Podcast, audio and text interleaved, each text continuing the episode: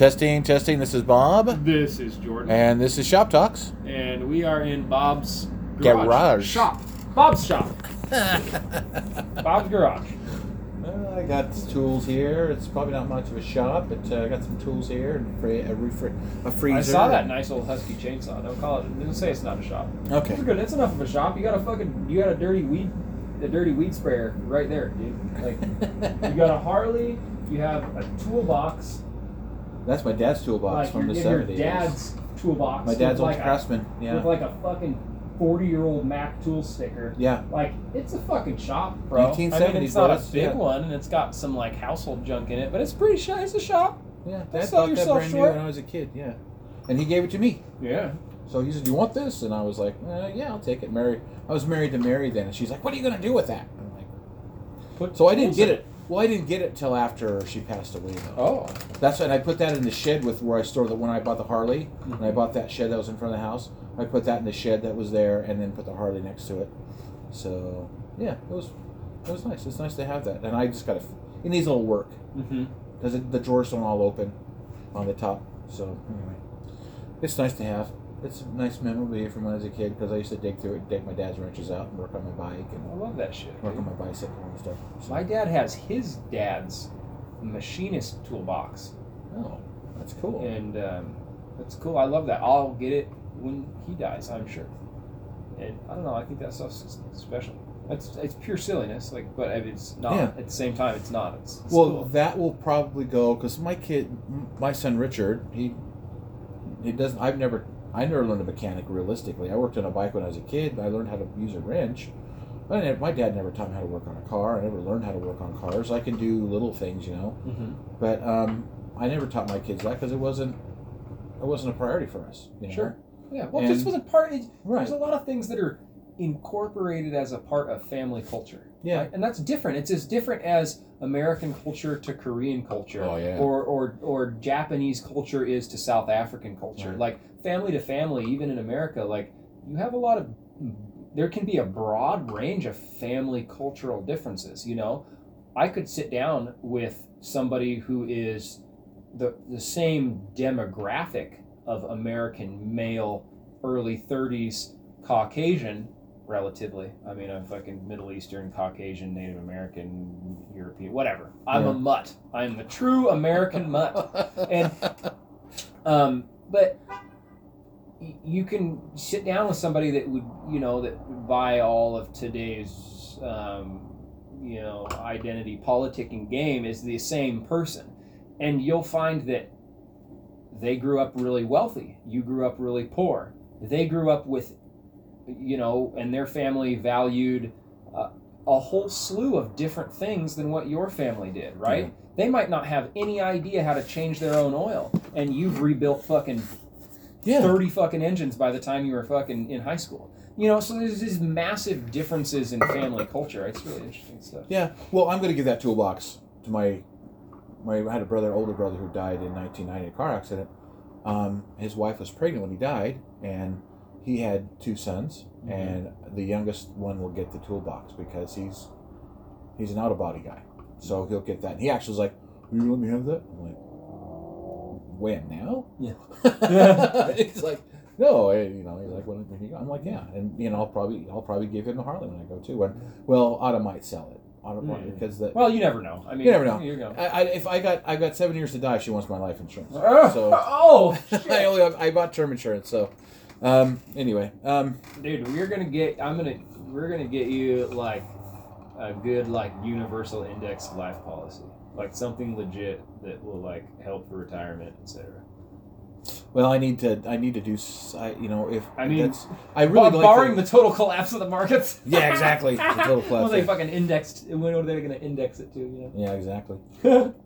Um, a couple things uh, you wanted to talk about uh, the the maybe the overall feelings of the last conversation we had.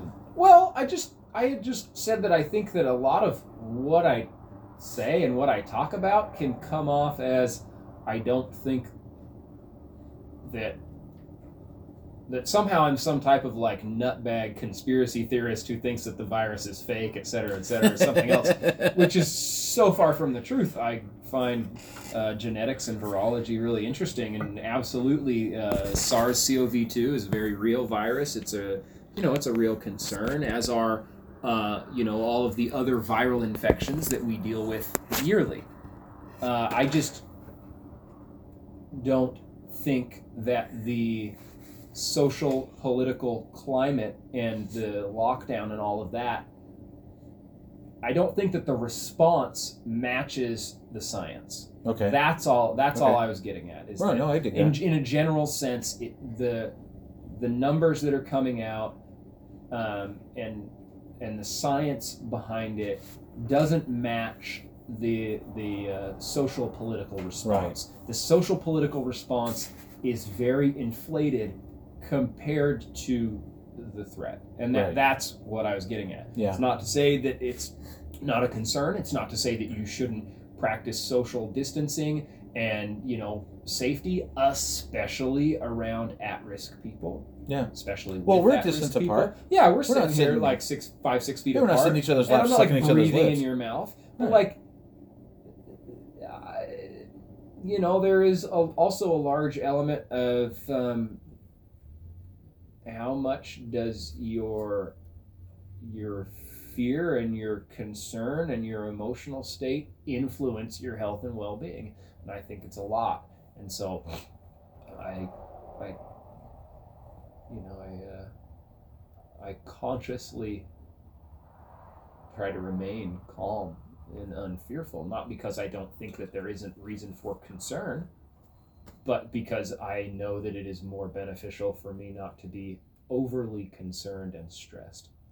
Well, I think that's the key is that you know don't destroy your uh, and don't uh, don't don't drive yourself to a point where I was spitting on Bob's floor. I spit all the time because I'm a fucking camel, and careful they spit. and I That's one of the best lines. no, yeah, it's not like Bob's floor is special or that I like feel the need to disrespect Bob's garage, but I I have a, a I spit all over the back floor of you know in the garage area of my shop and all over like it's it's it's just I'm just gross and I spit all the time because I don't like the feeling of any sort of like phlegm or uh, textural inconsistency in my throat and so um, but yeah, so I have this wonderful old uh, dirty flower pot with some moldy uh, husks, and Probably I spider husks. and I'm spitting in it because because I, I love Bob and I appreciate it. I don't want to spit on his floor.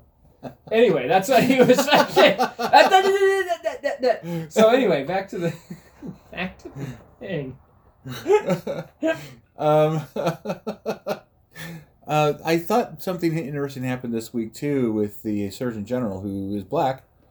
Um, he actually had a moment of you know of outreach to people of color, people of ethnicity of black, you know, black people, Black people. black Yeah, people, black people. Okay. and um, he got called a coon, and her uncle Tom. By who? Well, the lady you should see. It's uh, there's a guy named Anthony Brian Logan. He actually covered this.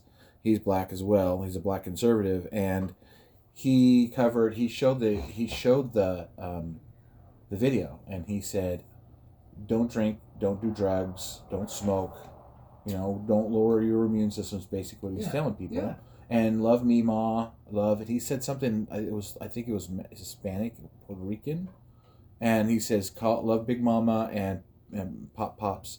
He made he made um, Just different cultural cultural cultural, cultural references to how black people call their older you Yeah, know, different grandparents. slang. Their yeah. grandparents, yeah. sure, sure. No, which I mean, white people do too. So Sure, sure. depending on where you're from, if you're Yeah. from the south, you do that kind of Yeah. stuff, right? Mima Um, or pop pop or fucking yeah, pops it's- or fucking yeah. yeah. it's whatever. I There's a million of them, right? and Like my son calls me pops. yeah, So Yeah. my youngest. So, um, but the lady, there was a lady from, is she from NPR? She's black, and she gave him grief because his outreach, and he had to basically tell her, Oh, she says, well, are you just talking to black people, telling them not to smoke, and not to drink, and not to do drugs, or are you telling everybody? He goes, well, I'm sorry, I have to explain this to you, but yeah, I mean everybody. Yeah, right. You know, he didn't no, say it that is, way, this is good he- advice for everyone because good we all happen to be human. And, said, yeah. yeah, he had to explain to her, yeah, I, you know, I call a grand, I call my grandfather granddaddy. mm-hmm. You know, he had to explain to her exactly, and it's like you're black, he's black. Why are you saying? Why are you trying to sandbag this dude? Oh, oh I'm sorry. It's because he works for Trump. You know, it just that's what it looks like. You know what I'm saying? It's just, it's just She's horrible. probably trying to sand. In all honesty, she's probably try, not trying to sandbag him. She probably honestly believes that in some way he is uh, furthering some sort of racism, and it's not. I don't believe that that's true. No, I'm not so siding either. with her at all, but I I also don't think that like in general virtue signaling culture is still born out of a desire to do the right thing. Right. Now it may be distorted and it may and it's often not the right thing. But I'm just saying like hey like I'm sure her, her intention was not to just shit on this dude because of his political leanings. She probably felt that what he had said didn't, you know, further racial inclusion. Maybe, maybe Yeah, that's what she maybe, meant, maybe not. It didn't come Maybe- across that way not. to me, but I'm Okay. white, so And I, I didn't hear it either. I didn't hear it. I'm just saying, hey, Yeah. maybe give her the benefit of the doubt. But well, she's I I I don't say that very often, so I know. Uh, she didn't come across to me as someone who was generous. very uh, very generous in her uh, observations of how things should work as a journalist. She's not a very objective journalist. She's Well, most journalists now aren't Yeah, that's journalists. true. So most journalists now, I would say, are more pundits than journalists. yeah opinion holders. Yeah, like you're Opinion here sharers, yeah. to share your opinion, whereas generally journalism was the seeking of truth and and an objective presentation of both sides of an argument. Whereas punditry is is you know the Or- desire well, to present a particular well, opinion also just a about clear- a, and a clear idea how it future the future may be affected by how how things are affected by the current situation that's happening, whatever it be. Yeah. You know, whether it be during the Cold War or during Pearl Harbor or after Pearl Harbor or or what the hell ever. You know what I'm saying? So um, it's it's kind of ridiculous that we have to go through these things and and and navigate the what's becoming an obstacle course of non-human behavior or you know we're more worried about how we're culturally separated instead of how we're humanly separate uh, Or how uh, we're we're humanly symbiotic symbiotically connected to Yeah. each other you know, whether you be whether you be uh, any kind of person of color POC or some white dude up the street or if you're gay or if you're heterosexual or you're trans or not trans we're all in this you know that's what they're saying right now the whole covid thing that's what I hear on the TLC. We're all in this together. Okay, hey, cool. If we're all in this together, then then let's you- drop all other pretense. drop all that bullshit Yeah. about how we're all different and start start focusing on how we're all the same yeah, and, And how we're- and we're we all should all love and respect each other. laser. For real. The it's and yeah, it's it's uh it's- We have a great opportunity to pull things up, pull something off here. Whether you're an atheist or whether you're a Christian or whether you're a Buddhist or you're uh, Krishna or whatever, you know. Mhm. I, I, you know, I'm actually interested in learning more about Krishna because not because I want to practice it, because I want to make sure I understand it so that I can. I- had an experience with a, a guy in the Atlanta airport in 1988 Mhm. um, and we were, you know, coming from me and this one guy from going from advanced individual training in Fort Lee, Virginia, to Fort Benning, Georgia, to jump out of airplanes for three weeks, you know, or do three weeks of training and five jumps out of an airplane. And uh, this little mousy Indian dude comes up and he goes, "Hey, do you want to hear about Krishna?" And I shook his hand, and he he was taken aback because nobody had offered him his hand a hand to shake. Yeah. Eh, obviously, maybe strange. because and he didn't know how to shake hands Oh. Okay. and he well- just he just put his hand in my hand, and Uh-huh. I and I I squeezed too hard. I'm like, oh, I'm really sorry. so, Yeah. but in my in my you know vibrato of you know macho army dude, you know, yeah, you're much younger, you know, different yeah, different I was- man at that I was time. twenty, you know, Yeah. almost twenty one, and uh, I was like, well, I don't want to follow anybody who can't shake my hand, and you know, it's like that was Sure, stupid, you know, and it was like. but he gave me a book, and I kind of looked through it. I didn't read very much of it. That I wasn't a real reader. I, you know, I didn't like reading books at the time. And Krishna is, and I don't have uh like a Sam. no, well, let me ask you this before you go on: Is it Sure. is it a branch of Hinduism? Yes, Okay. more or less. I mean, Krishna is a Hindu god. Okay. Okay. and they all there is an enormous pantheon of Mhm. gods in Hindu religion, but they also understand the fact it, it it's a it's a paradox. So when outside looking in, for most Westerners, they see um, uh, Hinduism as as um, the ultimate pagan rite. well I'm sorry. no, just- a very you know an extreme an extreme version of polytheism, right? right. So, but to to better understand most Eastern religion, to understand that although they do have thou- hundreds of thou- thousands of different gods, the worship of individual deities is recognized for what it is more in our culture is the way that like we may if you're christian you pray to you know just god the one god the one true god right? And in hinduism they recognize that there although first of all there is only one thing happening here. There's not you and me. There's not you and god there are individualized experiences. You've you've chosen an incarnation in a body. So you have an individual form. But just as every other individual god is individual they are all one part of a whole Okay. is that is that's No, that makes no, the- no. It's yeah. I um, mean, it's I, I kind of similar to like the concept of the Trinity in Christianity, where yes, they it is God So the Father, you- God the Son, and God the Okay, Holy so Spirit. let me see if I understand what you're saying.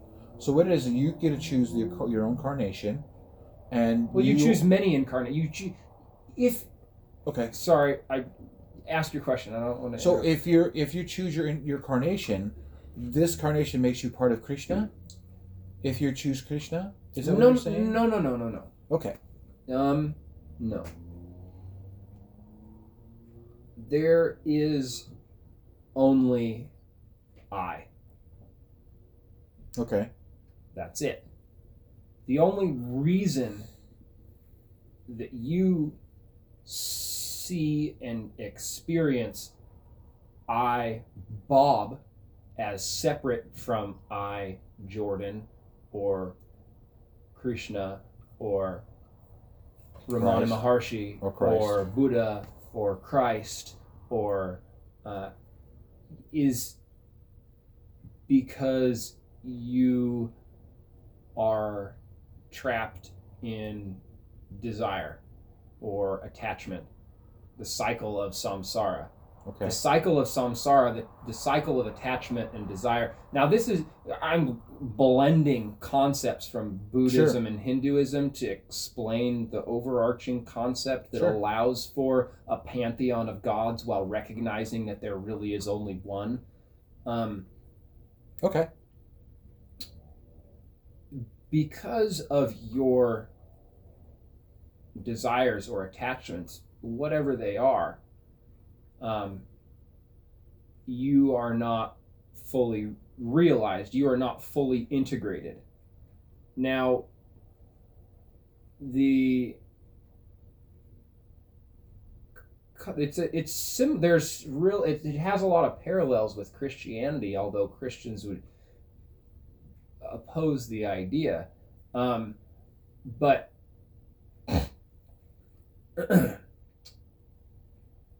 I'm sorry I, I feel like I'm very off track. Tell me your original question again. How or No, I don't think you're off track at all. um, the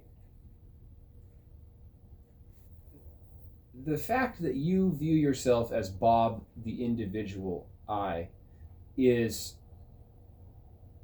in, and you are kept in that state by the fact that you have desires, right? I desire a Coca-Cola. I desire to Doritos. I desire to hold my daughter. I um, I I dislike my neighbor's barking dog. I I would I would prefer to have vanilla ice cream over chocolate. Um, these are the things that keep you from recognizing the fact that Bob I is the same I as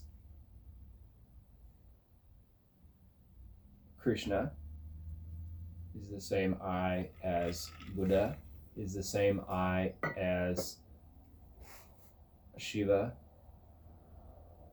and the f- the phrase um, Tatwam Asi means I I am that. Okay. Um, Tuck Tuam, I see. Tatwam Asi. Tuam, Um, and that that. that is one of the four, and I'm going to butcher this word.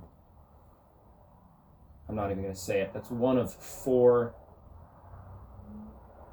ultimate truths um, in Eastern religion. Okay. Um, but all of those ultimate truths all say the same thing. And that's the really interesting thing about Hinduism and Buddhism is that you can read and much like the Bible when you really really read it, you can read many many many different um, teachings and parables. Um, be they in the Bhagavad Gita or uh, you know in the Bible or um, you know in in uh, but they all general they all say the same thing. And that is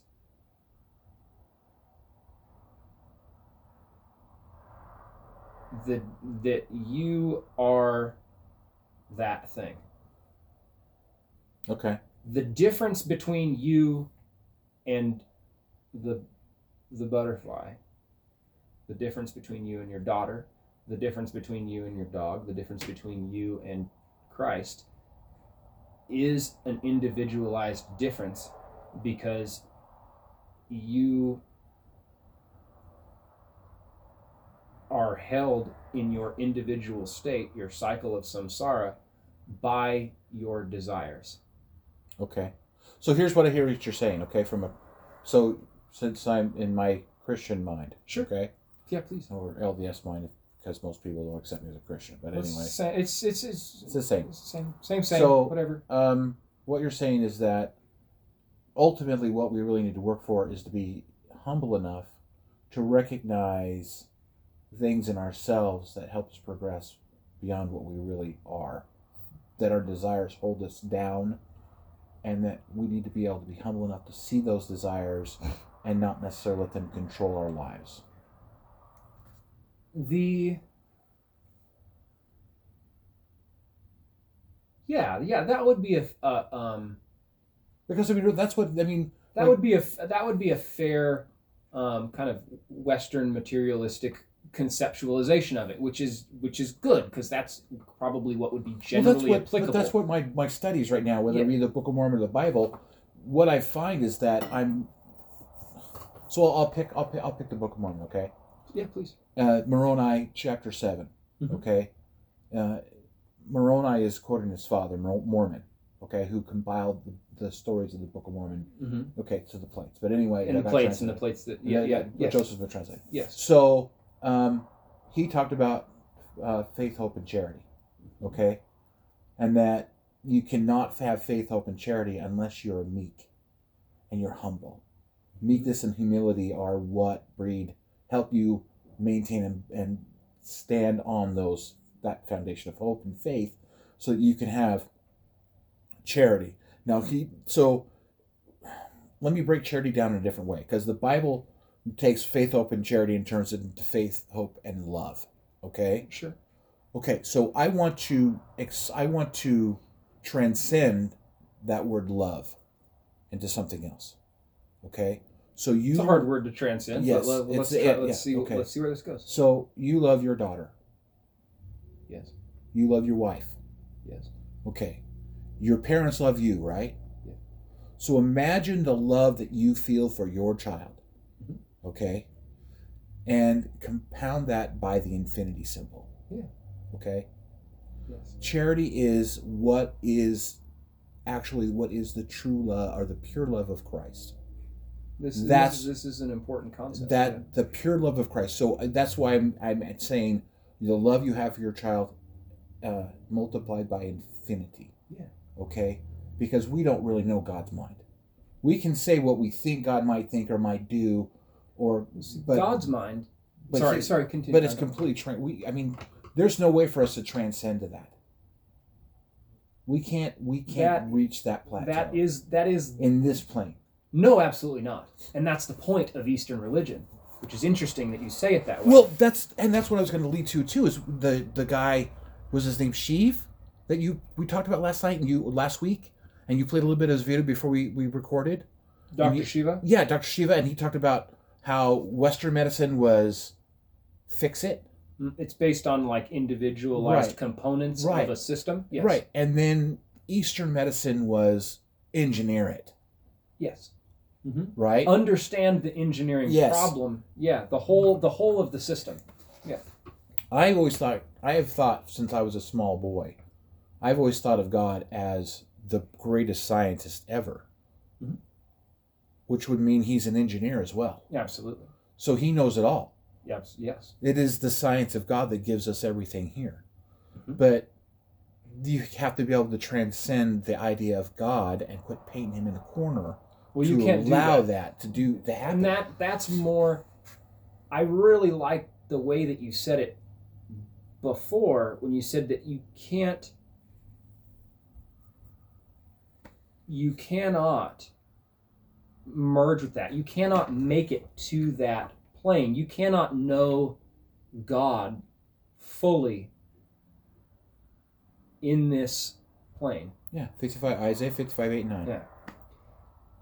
and that is that is very point that is the goal of eastern religion is the practice in incarnation because no of course you can't know god in this incarnation you can experience god's love you can experience god's destruction you can experience all of the many aspects of god and now, if you if if the word God bothers you or turns you off, please replace it with um, the universe or nature Yes, or that's great. consciousness. That's great. Or um, whatever makes you whatever you identify with. Um, Karma. You, No, well, I mean, no, most not- most le, most lay Westerners use misuse karma. Yes, the, They the karma, it. the concept of karma is And I know very misused in in, in the Western world. But um, the the the goal of Eastern religion being to practice in your current incarnation, so that when you die, you will have the consciousness to one, recognize that you're dead, that you are no longer in physical form, Mhm. and to two, release your attachment and your desire so that you don't have to make another trip around, have another incarnation. Oh, okay. Okay? No more. So no reincarnation. no at reincarnation. Well, no reincarnation if at the moment of your death, when your soul, and if you don't like the word soul, please insert the word consciousness. Um, so that at the moment of your death, when your consciousness is freed from its physical form, you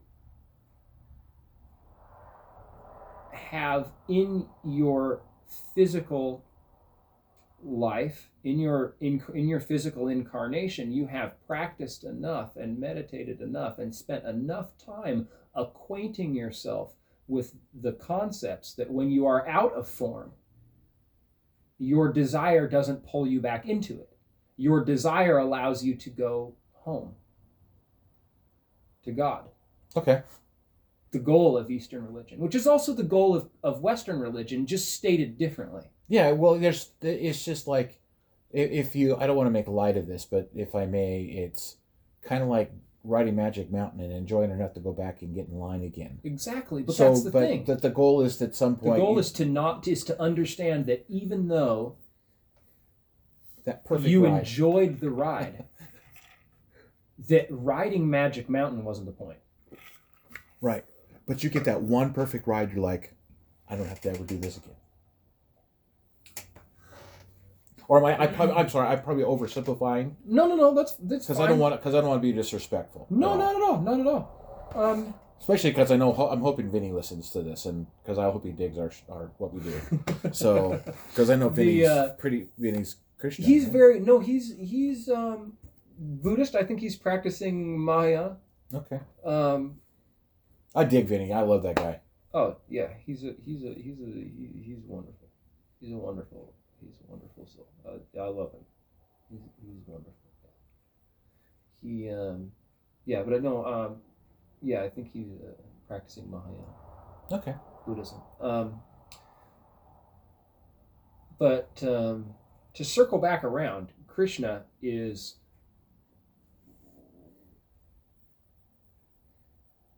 and uh, this is where I fall a little short because I'm not super well versed in this stuff, and I'm not a, I'm not I'm not a Christian, not a hard Christian. Um, but the um, the concept of uh, you said charity being The pure love of the Christ. pure love of Christ. Okay.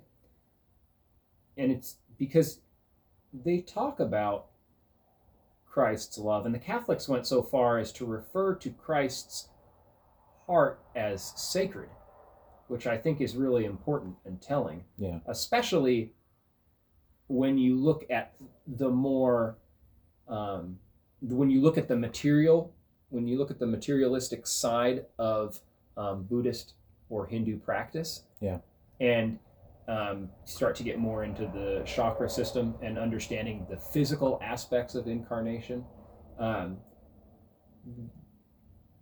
and also, when you refer back to Christianity, the the ultimate concept of which being that you needed to accept Christ into what? No, it's your heart. Into your heart. Yeah. Not but but here's the thing, what that from a from a western standpoint that doesn't make much sense. You say you need to accept Christ into your heart, but why aren't you accepting him into your mind? Why aren't you accepting him into your life? Why are you accepting Christ into your heart? Because yeah. from a western standpoint, the heart just pumps blood around the body. Well, that might be the whole point. Is that once you get to your heart, that He will permeate your whole soul. Well, there we go with that word soul again. But yeah. the the heart in in Eastern religion is recognized as the fourth chakra, the um, uh, anahata, um, the the heart chakra is the first chakra to which um, your energy will rise um, that allows you to transcend the physical incarnation. And that sounds like a lot of hoity toity, hoopty floopty nonsense. But we've talked a bit about that before. Um, and and the example of your love for your child is a good one because I think at least most parents can identify with that because when you held your child in your arms for the first time and you felt this warmth glowing inside of you. It wasn't glowing in your tummy, and it wasn't glowing in your head. No, it was in your heart. It was glowing right. You right. You know what I. You've had right in your you- bosom. right here. Yeah. Right. What is that? Well, that's that. That love. that is love. But that is the same love that you're referring to as charity. That's the same love that the Catholics refer to when they refer to the Sacred Heart of Christ. It's the same love. It's it's all that one thing. Yeah. but that feeling, that transcendent, glowing warmth and contentment is is a is is an infinitesimally small sliver of of the heart of Christ. Yeah, because Christ, in, Christ is in all of us.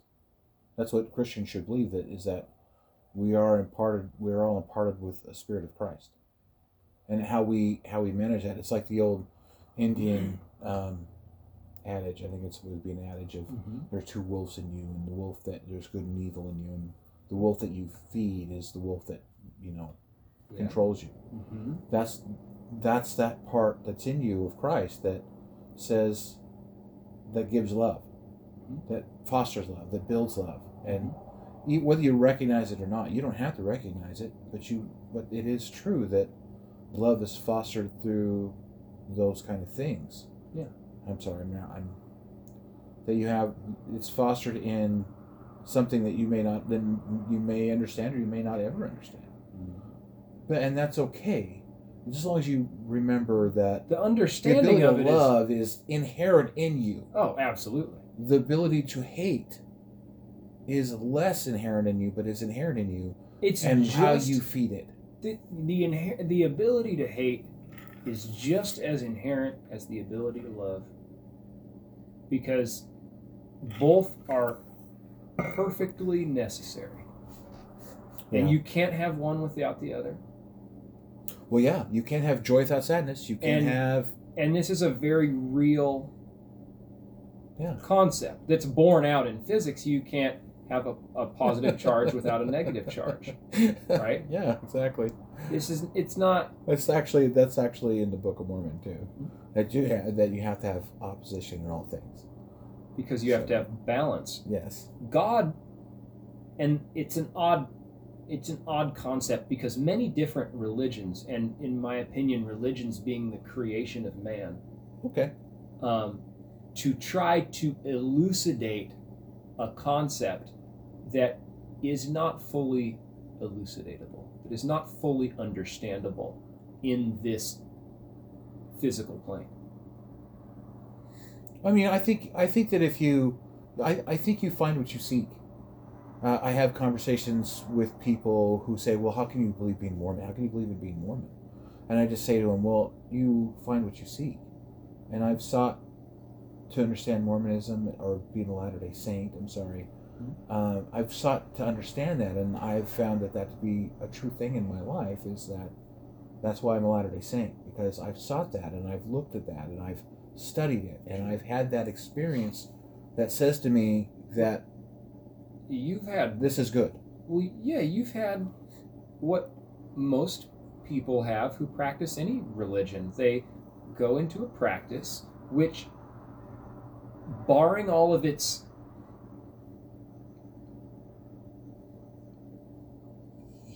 human befuddlement, and there is in every religion, um, allowed you to access that part in yourself that is Yeah. Christ, that is the love of God, that is I hope. I, I I'm not very good at it. well that's the point of practice. Yeah. And that's the that's the bag, right? You're in a physical body. It hurts, it aches, it has yearnings and longings. It has anger. It has Anger issues. Yeah, it has all sorts of things, right? that separate you from God. Yeah. That being the basis of the concept of sin in Christianity. Mhm. Sin, the way that I think it's understood in modern Christianity, is maybe a, it, it- not maybe, it, it is quite a bit materialistic and legalistic. But it says, in no uncertain terms, sin is that which separates us from God. It doesn't say sin is when you smoke a cigarette. It doesn't say sin is when you drink a beer. It says sin is that which separates us from God. Yeah. Now, many things that you could view positively are, by that understanding, a sin. If the fact that I really enjoy my 67 Corvette keeps me from being compassionate enough to understand that my daughter doesn't even conceptualize the value of a physical material item and runs her bike handlebar down the side of it. And I get angry yeah. in my heart. I, I have anger, I, and I allow that anger to separate me from what I know to be true, which is that independent of this silly thing, this Corvette, that I have put so much love and attachment and desire into, then I have sinned. That that's more how I view sin. Yeah. Well, uh, yeah, I uh, that makes me think of uh, Paul was I don't know 12, 13. and I don't know if Richard if Richard was there or not, but I took him over to my parents were living. My dad and my stepmother were living in Aberdeen, and Dad had this big Aberdeen. spread and Aberdeen um, days. yeah, Aberdeen, Aberdeen, Idaho, and um, he had this. It wasn't a large spread. But he had a little bit of land, had some sheep on it, and had a riding lawnmower and stuff. And I just got a new to me car. It was used, but it was nice. It was It's nice to you. It looked You- nice. You, you, yeah. Yeah. so Paul's out there on that riding lawnmower, and I told him, "Don't get too close to the car. You don't need to be over here, Mhm. you know." And he rammed that riding lawnmower right right. right? And I remember, I I just looked at my dad and said, "I got to go." And he says, "Where are you going?" I'm like, "I got to go," because I was really angry. It really Oh. made me angry. Sure. But I didn't. I. But I remember, you know, well, Paul. I always felt Paul was, and I, I, I I'm pretty sure Paul listens to this, and he might not even know this, because it's not important anymore. Um, Paul's my boy. I held Paul when Paul, the the first person the doctor handed to me, the the first person Paul was handed to was me, and I held that boy because I wasn't there when Richard was born. Mhm. But I got to hold Paul really close. And I said to him, You're my boy. And we're going to do great things together. And I don't know that we accomplished that. But I, Paul's, Paul's kinship and I's kinship is much, I think, is much stronger than his mother's or anybody else's. And, and this might be my own derangement, you know. But Paul's always been the odd, the odd man, odd man out and um, kind of the whipping post, whipping boy. You know, that's how I've always seen it. You know, maybe I'm wrong. Maybe I maybe I fostered that and created that for him. You know, but um, when he hit when he did that, I didn't want him to feel like that thing was more important. So I I didn't say anything. I said, "See you later, son." And that's how this is how I remember. He may remember it differently. Mhm. Um, but I try to hide my visceralness, my visceral anger, because my dad was mad at me because I was just up and leaving. Uh-huh. And he says, "Just a car, son." And I, but I was like, "Dad, I'm gonna go." And I tried really, really hard to not show I was angry about that, because it was just a car, and Paul is more important than anything else that I could ever own, or I could have. and I am always. He was home for leave for thirty days, and we didn't do very much together because we're we're locked in house, you know. Sure. Um, but I was so relieved having him home, and I'm I'm the day he left I was a wreck. You know, that's my boy. You know, and I love my oldest son as much. It's just there's just something for me and Paul that is just that is. I hope that Harper and I, I you know, I feel Harper. I feel the same kind of love for Harper I do for Paul, uh, as I do for Richard. But I mean that kinship is, you know, there's just a bitter kinship. Yeah, you can. I, mean, I don't, and, and maybe that looks like makes me look like a, a bad dad or an No. asshole. But No, that's totally understandable. I don't have multiple children, so I can't uh, say. well, I wasn't. spo- I wasn't thinking I was going to have a third child. you know, you never know, right? yeah, exactly. It's up to the gup. Yeah. That's Jewish mysticism for people who don't know. That's right. So, uh, the the gup is the hall of souls where babies come from. You know, that's where your baby's stored until, you know, you get pregnant. And the gup says, "Oh," the gup goes, "Oh, uh, let's see," gets a little clipboard out and flips some papers over and like, "Oh, hey, you over there, you're gonna go over to this family over here, okay?" And they don't get any choice in it. You don't get any. Well, you get to choose. You want to go? To, is that okay with you? Okay, off you go. And that's just that's what I, I I tell people that sometimes, and you can see people. I can see people light up because they're like, "You're so right," you know. And you know, I got that from a stupid movie. Yeah. So, It's anyway, the funny thing about movies and media. And well, they use they use yeah. stuff A good movie pulls elements of true things or belief systems in to create a great story, and that's what this this it was called the Seventh Seal. Demi Moore. Um, That's and why that's- ma- massively appealing movies are massively Right. appealing because they attach to something Yeah. that is universal in in you know the collective unconscious. That's the nature of of appealing, not necessarily appealing, but of, of quality media. Yeah. Well, I started to sit down today. Was flipping channels on YouTube TV, and uh, the fight, the Battle of the Five, Ar- the Hobbit, the Battle of the Five Armies came on, Mm-hmm. which I saw in the theater. I've seen on DVD a couple times, and I started watching. I'm like, yeah, I can't do this. It just doesn't. Peter kind of overshot. You know what I'm saying? He could have done two movies and was too much. It was too grandiose. It's a great movie. Um, great story. You know, you, you can't. You know, that's one of the great one of the great great stories of the Hobbit. Oh, yeah. And I always tell people, my D and D friends, were like, "Well, Lord of the Rings is contrived." Blah blah blah. I'm like, really? You would not be doing this today if it wasn't for Lord of the Rings. Very true. Everything that they got, they you know, all this fantasy. They are like, "Whoa, this is incredible. Let's make our own."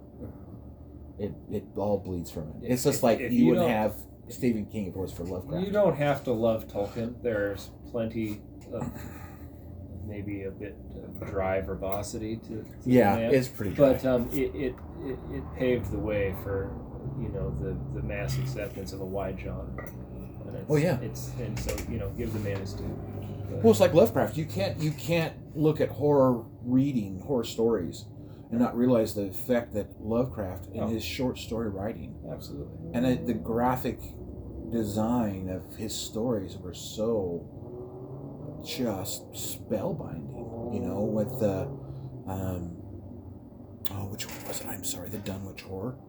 And the explanation. He gave this short excerpt explanation of what the beast actually looked like, and in your mind you're just so frightened of the very thing you can barely even you barely even want to finish the description. The first time i read it's like i don't want to finish this description. I had to actually go back and read it three or four times to really understand it and let my mind actually evolve that creature into being. Mhm. because it was so graphic and so gruesome.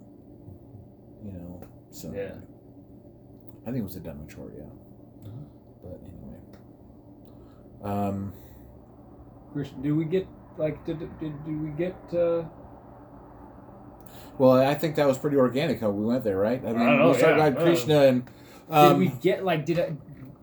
Did I do I feel satisfied work? with our Did conversation? that, did that I feel work as far as like I feel very satisfied with that because so here's what I get from this. I terrible what I, understanding of it, like my very like No, no, no. rudimentary like I- explanation is like a, I think I think your explanation is that the goal for any religion is the same. It is to not force people into being kind to each other, but to say to people, you you can do these things and have a good life, or you can not do these things and still have a good life, but the outcome may not meet the criteria. The the may, outcome may not meet the next step in the process. I I would state it this way. Please.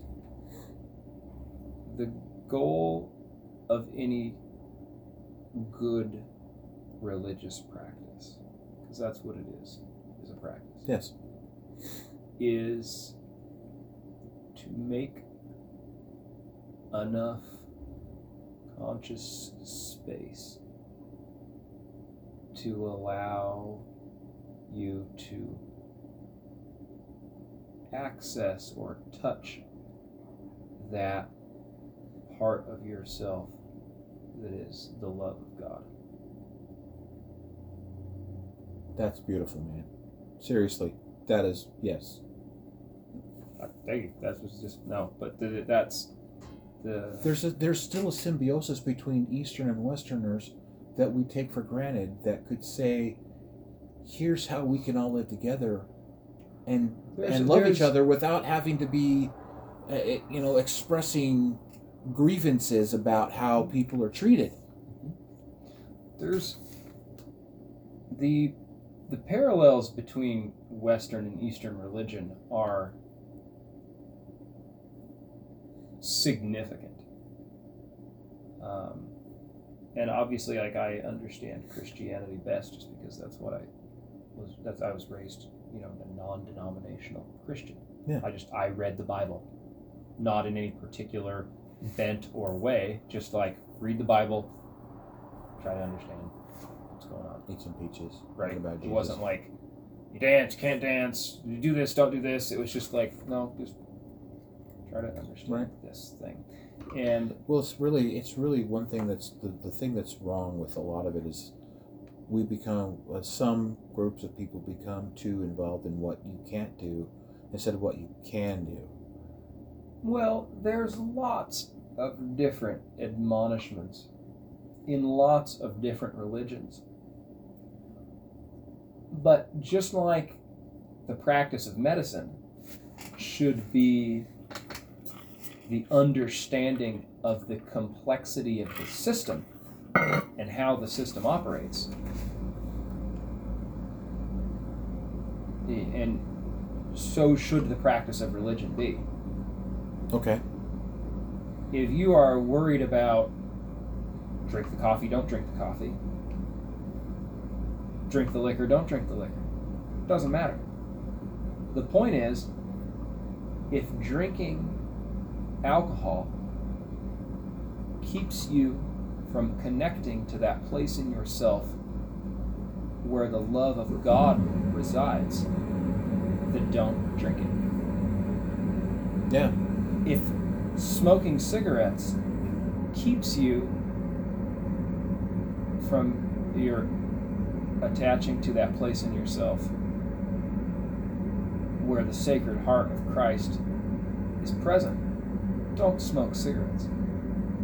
If eating pork keeps you from that place in your heart where the love of the Buddha sits, don't eat pork. That's it. Yeah. That's the point. That's the point to the rules. well, I've always It's I've, not it's not a thing like if you don't if you don't let your hair grow long or if you cut it, if you don't wear the tassels on the edges of your clothes, if you happen to do this after this day, blah blah blah blah. It, it doesn't fucking matter. yeah. The point Yeah, God doesn't is, care if you're a white after Labor Day. does this keep you from God? If it does, don't do it. Does this bring you closer to God?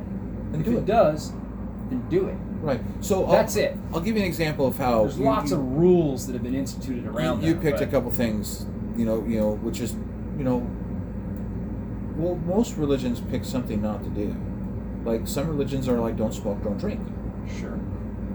Latter Day Saints are don't drink coffee, don't drink tea, don't drink alcohol, uh, don't smoke, you know, no tobaccos for these cows, and um, and people always say you can't do that. Well, you're Mormon, you're Mormon, or you're Latter Day Saint, you can't do that, right? And I always say I can do it all I want. Well, I have coffee in the mornings. Right now, I drink coffee. I don't drink alcohol. I don't smoke, as much as I miss smoking. Um, I don't drink. I don't miss beer at all. But anyway, I choose not to do certain things because I didn't like who I was when I did things. exactly. And It's not, and it's not that I didn't like who I was when I smoked. It just was lowering my health.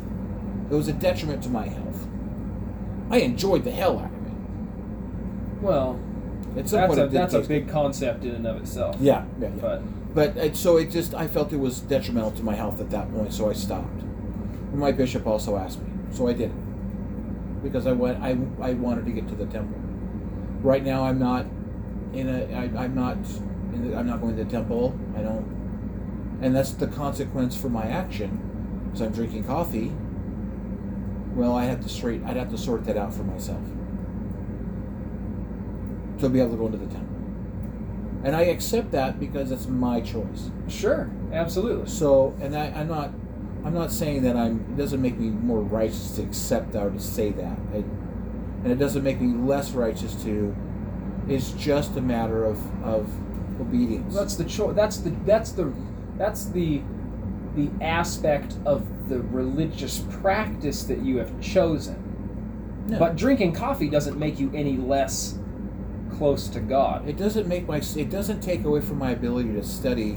When I get a sit when I get when I do actually sit down to study the, the Book of Mormon and the Bible, because my challenge to my in my mind is to find the parallels between them and how they cross reference each other. So I, it takes me a long time to read through the Book of Mormon anymore because I'm always like, oh, what does this say?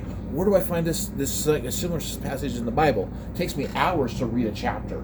That's it, great. It can. So you can take and it- hours to read a verse. Yeah, That's fine. That's the point. That's exactly it. That's exact. That's the study. And but it, I don't think that drinking coffee takes away from my ability to do that. Now there may be LDS people out there who will argue with me that it does. Well, here's the thing. Their only position can be drinking coffee inhibits my ability to be close to God. I can't tell you whether or not drinking coffee keeps you from God. I have no idea. Well, it's just But you know. it's just the ability to be close, the closest to God that comes from the temple for me. But I'm not. I've never been a real strong temple attender. Uh-huh. Attender. Uh, Attendee. attendee. Thank you. Attender. I'm a high school graduate. Um, so, um, and I, and maybe I should maybe I should work to crave for that better. And that's and I'll tell you something else that's funny. I got wrote up for saying fuck at work. Mm-hmm. Somebody complained that I said fuck at work. Okay. And I was pissed. That was that. That's one of the reasons why we, we talked about that a little bit. Yeah. You know, but Yeah, we yeah, didn't, we did. I didn't really tell you what happened until the next time we got together. Yeah. second- like last week. Uh-huh. But I also found in Colossians 3 where it says, where it reminded me that my, my mother in law reminds me this all the time filthy language is not godlike. So I've actually kind of challenged myself to quit saying fuck so much. And here I am saying, saying it, but I mean, I I I I think about it differently. You know, if I know that I'm with somebody that is made uncomfortable by my swearing,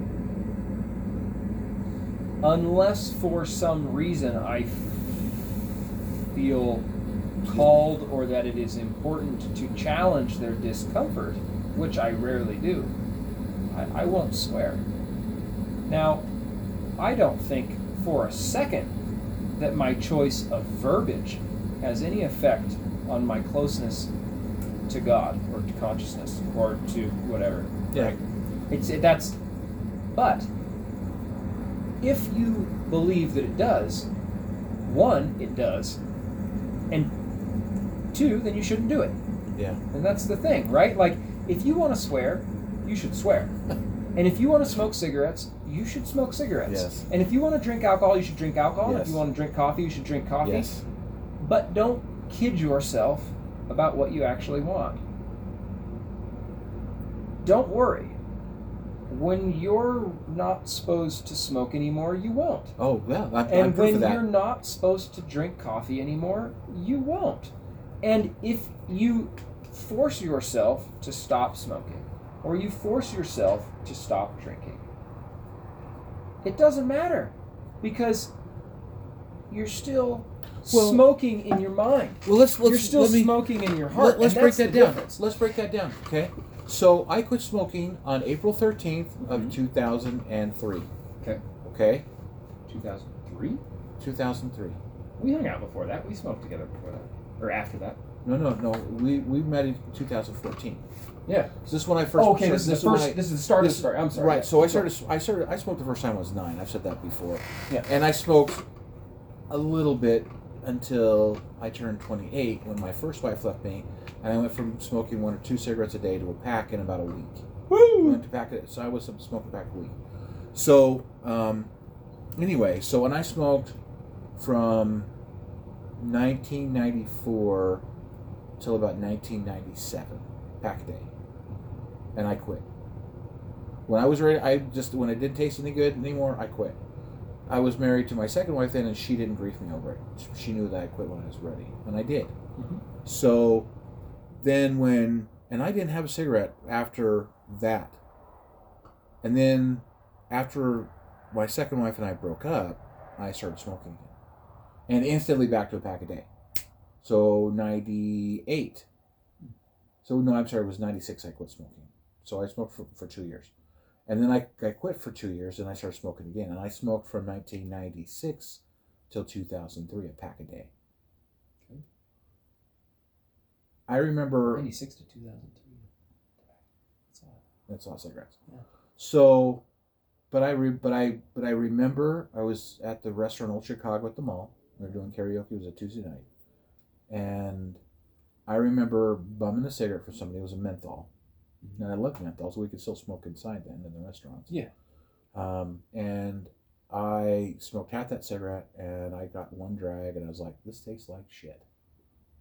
Yep. And I put that cigarette out because Mary didn't like me smoking, and I wanted to be with Mary.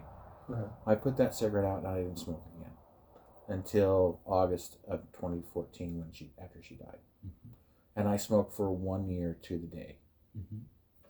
and I quit again. Yeah. So I, you, when you're done with something, you are done with When something. you're done with it, it'll you'll be done, and that's fine. Yeah, I know if I. I don't know if I really. I'm a testament to that though, because I keep having these moments of depression and turning back to cigarettes. So But you know, that's the thing. Is like so so what? Like know. who fucking cares? Like I don't know. true. Like I'm not that worried, but that that's the other aspect, and that's one of the things that like I just don't I don't care. Like, but in reality, like I don't the things that like people care about that because they care about dying. Like I don't want to die young, or I don't want to die of lung cancer, or I don't want to like, but. And I know that we're talking about cigarettes, and cigarettes are like honestly like one of the most useless turds. You, you who ca It's totally there's nothing good about smoking cigarettes, right? But there's so much that is good about because you've attached it to all of these other things that you enjoy. Well, it was all about being cool when I was a kid. Well, You know, when I was nine, I was nine years old, walk around amongst. It was the Fourth of July, and we are walking around. Me and this other kid are walking around. We're nine years old, having cigarettes. You know, smoking and, and there's adults like looking at us like, "What the hell?" And I'm like, "I'm cool." That adult thinks I'm, you know. that you know, adults looking like- at me like, like I'm, I'm cool, badass, yeah. and they're looking at you like, what? Is, who the fuck? no, I knew what they have were. I knew what they're like. who's your child? Who's this child's parent? Where's this Yeah, child's parent? You know. Well, and I'm like, and my and my attitude at the time was fuck you. like- you know. You just want to get a rise out of somebody. Yeah, you know? Exactly. I was like, nine, and I was like, something, cool. You're just like, I don't want to fucking. I when I when I the first time I smoked, I was eight, and uh, I did it. I didn't want to get a rise out of anyone. I did it by myself. Yeah. I just would sit by myself in my fort, and I would smoke out of a pipe that I made. That's funny. Where'd you get the tobacco? I would ride my bike um, all around. And so I just ride around, you know, and just, uh, you know, bum, you know, little uh, halfies and shit out of ashtrays. You know, there's ashtrays everywhere. So I just go Not around so and pick up a bunch of yeah. halfies and throw them in my pocket and go home and you know, stick it in my little corncob pipe that I'd made. And we had a catalpa tree, and the branches of the catalpa tree are hollow in the center, and you let it, the branch dry out, and um, it has this very uniform um, pith down the center, and you just take a coat hanger and you remount the center of the branch, and it makes a perfect stem for a pipe. Uh, I'd take a corn cob from dinner one night, let it dry out. I was a very like industrious child, so I was well, like, your dad was your dad was a contractor, electrical contractor. my dad right? was an electrical engineer at the Oh time. yeah. But he always liked to build stuff. That's one of the, like I learned to build things and work with my hands from the time that I can remember. That's some of my earliest memories with my father were building things, and Moving working rocks with my and- hands. Well, even before that, that was when I was four. yeah. That rock story. But um, the